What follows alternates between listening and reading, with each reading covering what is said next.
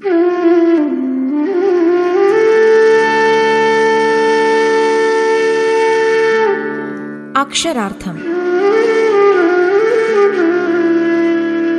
ഇടങ്കാലുകൊണ്ടു വലം കാൽ തുളച്ചതും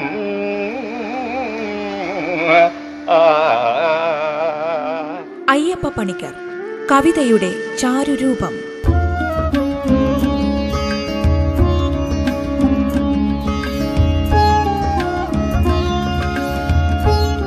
ഭാഗം നാൽപ്പത്തിയൊൻപത്.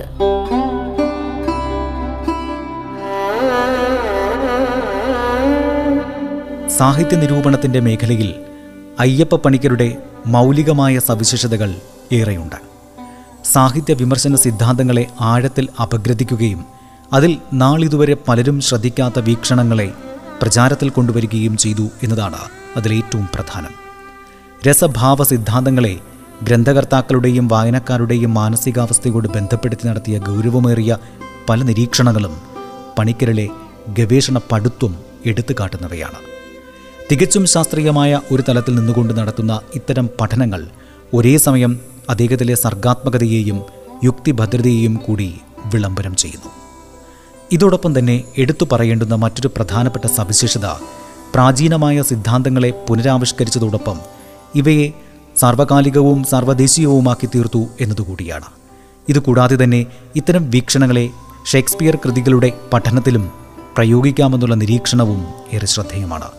ഇതുവഴി പലരും ഗൗനിക്കാതെ പോയതും സൗകര്യപൂർവം വിസ്മരിച്ചതുമായ ഭാരതീയ സിദ്ധാന്തങ്ങൾക്ക് ലോകസമക്ഷം ശ്രദ്ധ നൽകി എന്ന കാര്യവും ഓർക്കേണ്ടതുണ്ട്. അയ്യപ്പ പണിക്കർ എന്ന നിരൂപകനെ വിലയിരുത്തുമ്പോൾ ഇത്തരം മൗലികവും ശ്രദ്ധേയവുമായ സംഭാവനകൾ പ്രത്യേകം ചൂണ്ടിക്കാട്ടേണ്ടതായുണ്ട്. നിരൂപണ രംഗത്ത് അദ്ദേഹം ശ്രദ്ധ പതിപ്പിച്ച മറ്റൊരു പ്രധാന മേഖല ആഖ്യാന കല എന്ന വിഷയമാണ്. ഇതിൽ തന്നെയും ഭാരതീയ ആഖ്യാന കലയിൽ വളരെയേറെ വിലപ്പെട്ട പഠനങ്ങൾ നിർവഹിക്കുകയുണ്ടായി. എത്രത്തോളം പ്രൗഢവും സമഗ്രവുമാണ് അദ്ദേഹത്തിന്റെ നിരീക്ഷണങ്ങളെന്ന് മനസ്സിലാക്കാൻ ഇനി പറയുന്ന ഈ ഒരൊറ്റ ഉദാഹരണം മതിയാകും. പണിക്കർ പറയുന്നു ആഖ്യാനകലയുടെ ഉള്ളറ രഹസ്യങ്ങൾ പഠിക്കാൻ സംഘകാലത്തെ കുറും കവിതകളും ജാപ്പനീസ് ഹൈക്കൂകളും മുതൽ വിശ്വസാഹിത്യത്തിലെ മതേതിഹാസങ്ങളും ബൃഹത്തായ ആഖ്യായികകളും അരവിന്ദന്റെ സാവിത്രിയും കസാൻ കസാൻസാക്കിസിന്റെ ആധുനിക ഒഡീസിയും വരെയുള്ള സമസ്ത കഥാസാഹിത്യവും സഹായകരമാകും. മുറജപകാലത്ത് പട്ടത്താനത്തിന് വനവരുടെ യാത്രാമധ്യേ പറഞ്ഞു തീർത്ത താനക്കഥകളും ബൊക്കാച്ചിയോയുടെ ഡെക്കാമരണം ചോസറുടെ കാൻഡർബറി കഥകളുമെല്ലാം ആഖ്യാന വൈവിധ്യത്തെ ഉദാഹരിക്കുന്നവയാണ്. നാടകീയ സന്ദർഭം മാത്രമെടുത്ത് ഇത്തിരി പ്രത്യക്ഷ സംഭാഷണവും കലർത്തി ഒരു നുണുങ്ങ് കഥാഖണ്ഡം അവതരിപ്പിക്കുന്ന അനേകം അകങ്കവിതകൾ പ്രാചീന തമിഴിലുണ്ട്. തത്തരികിട തകതരികിട തിന്ത തത്തരികിട തകതരികിട തിന്ത തത്തയോ. ഹാ. അപ്പോഴേ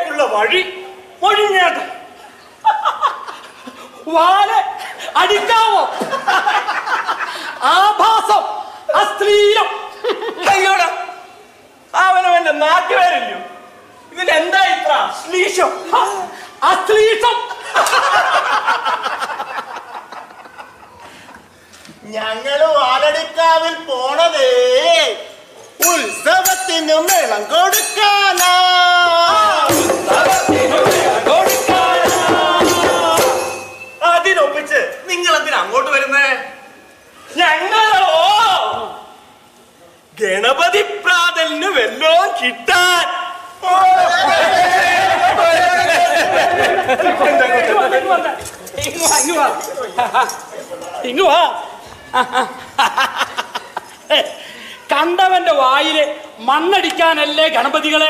നിങ്ങൾ അങ്ങോട്ട് വരുന്നേ? അതെങ്ങനാവുക? അതോ കട്ടും മൂട്ടിച്ചും കാലം കഴിക്കും അത്തപ്പണ്ടാരങ്ങളെ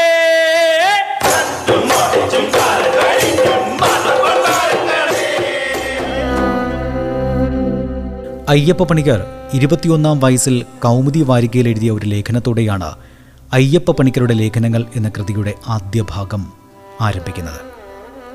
കവിയും കാമുകനും വിപ്ലവകാരിയുമായ ഷെല്ലി എന്ന ആ ലേഖനത്തിൽ ആംഗല കാൽപ്പനിക കവിയായ ഷെല്ലിയെയാണ് വിലയിരുത്തുന്നത്. അതിൽ തന്നെ പണിക്കരുടെ സാമൂഹിക വിമർശനം തിരനോട്ടം നടത്തുന്നുണ്ട്.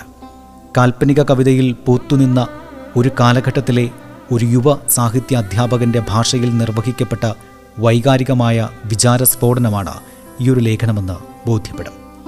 ഷെല്ലിയുടെ കവിതകളുടെ സവിശേഷതകളായി പണിക്കർ കാണുന്നത് ആത്മാർത്ഥത നൈസർഗികത സംഗീതാത്മകത വികാരസാന്ദ്രത വിപ്ലവബോധം എന്നിവയാണ്.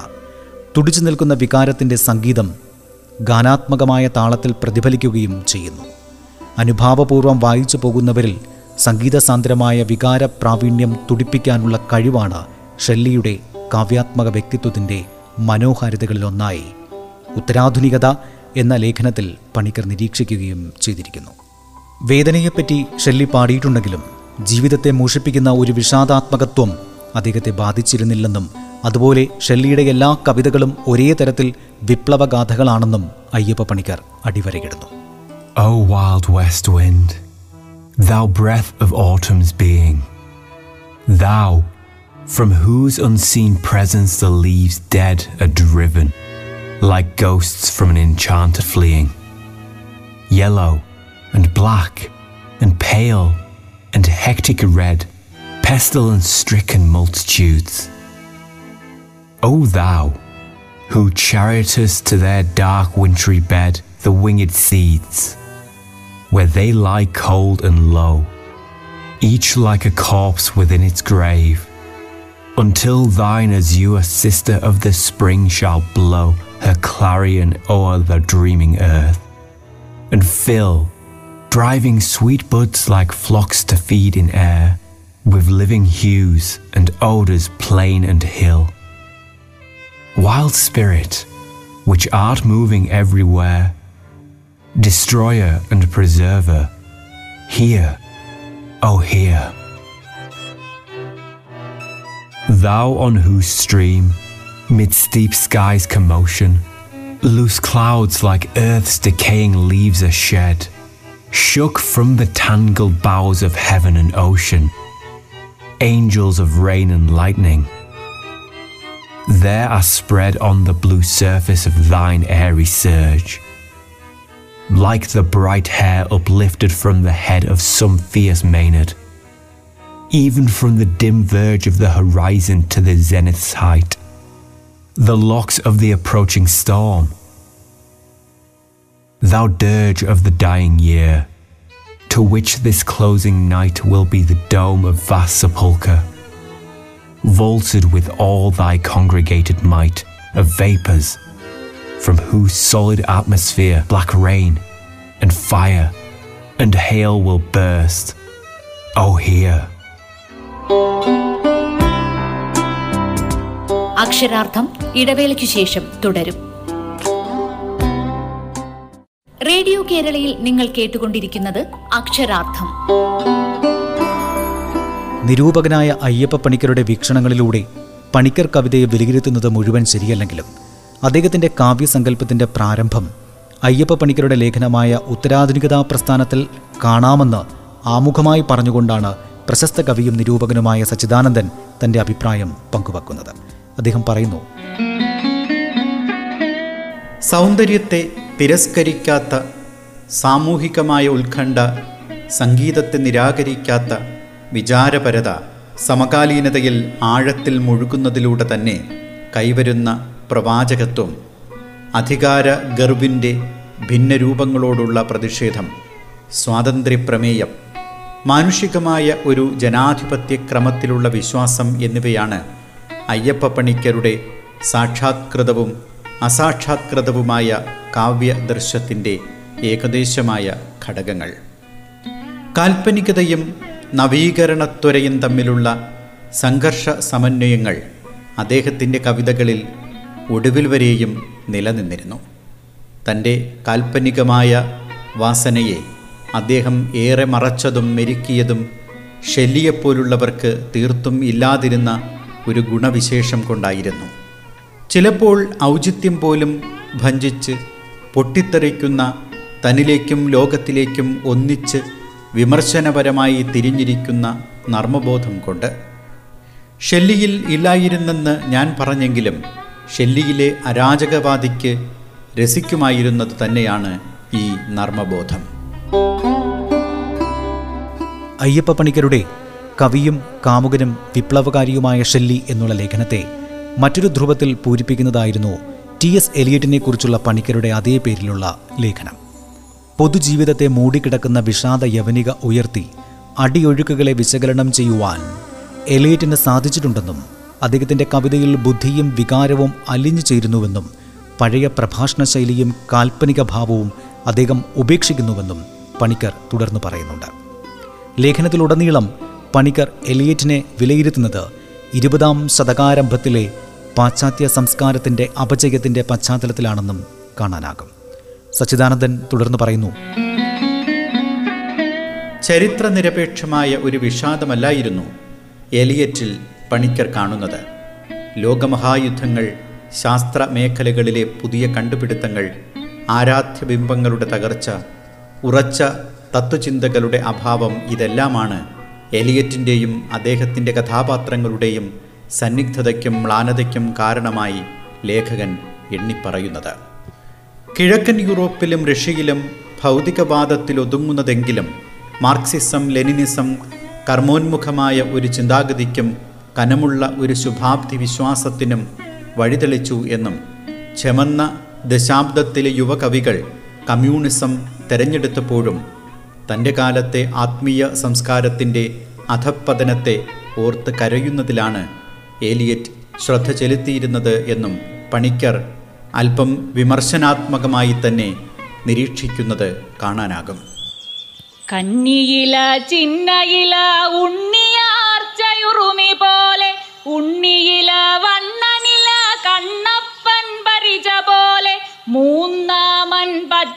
പച്ചയില കരിമ്പാണ്ടി കയ്യു പോലെ നാലാമൻ പുള്ളിയില നാഗരാജൻ പത്തി പോലെ അഞ്ചാമൻ തുഞ്ചനീല ആദിത്യൻ മെനവു പോലെ ഹലകലകായി ചുമലയില ഉതിരമൂറുന്നാവു പോലെ അലകലകായി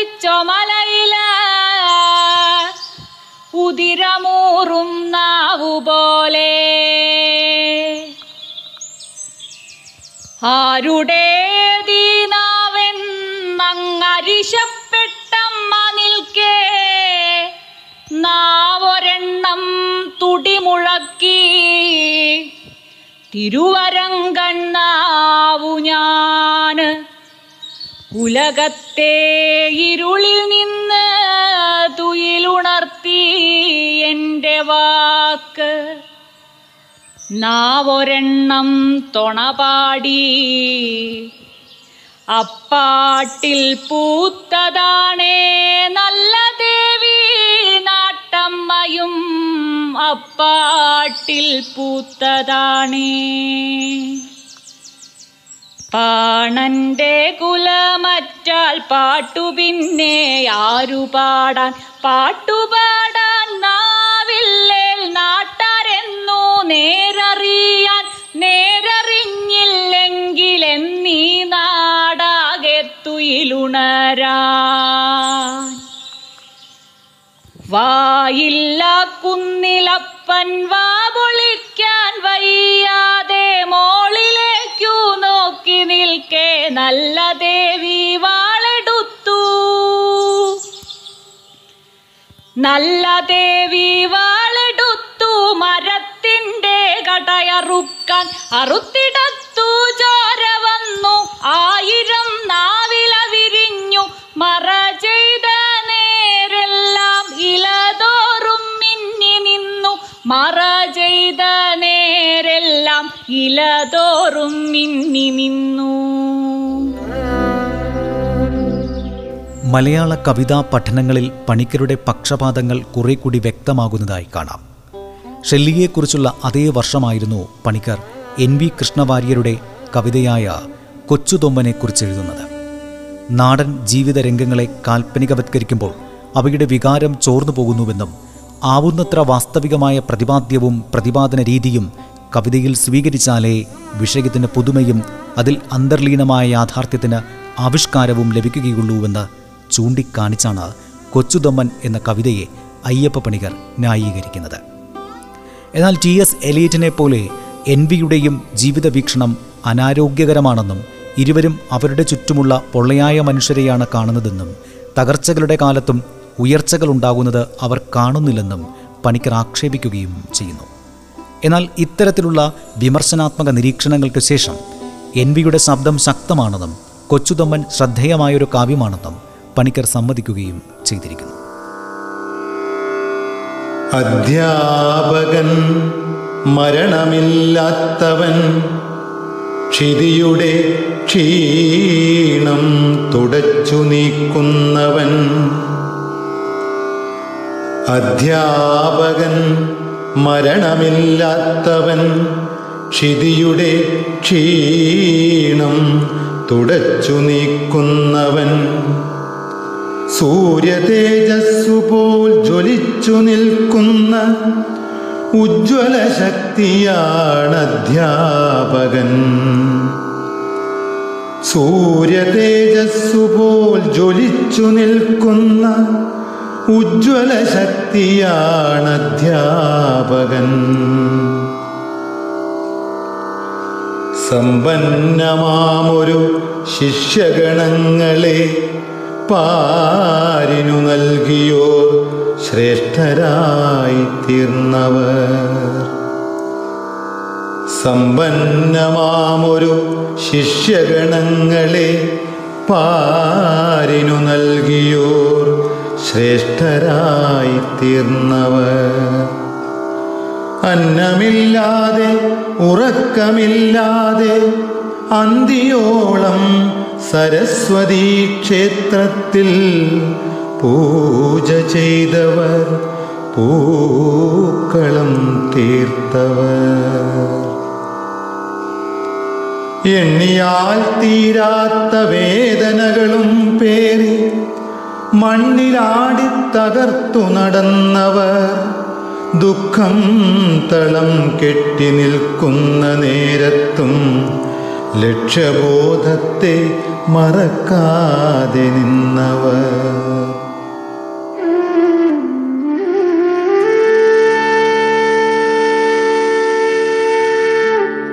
അക്ഷരാർത്ഥം. ഇടങ്കാലുകൊണ്ടു വലങ്കാൽ കാൽ തുളച്ചതും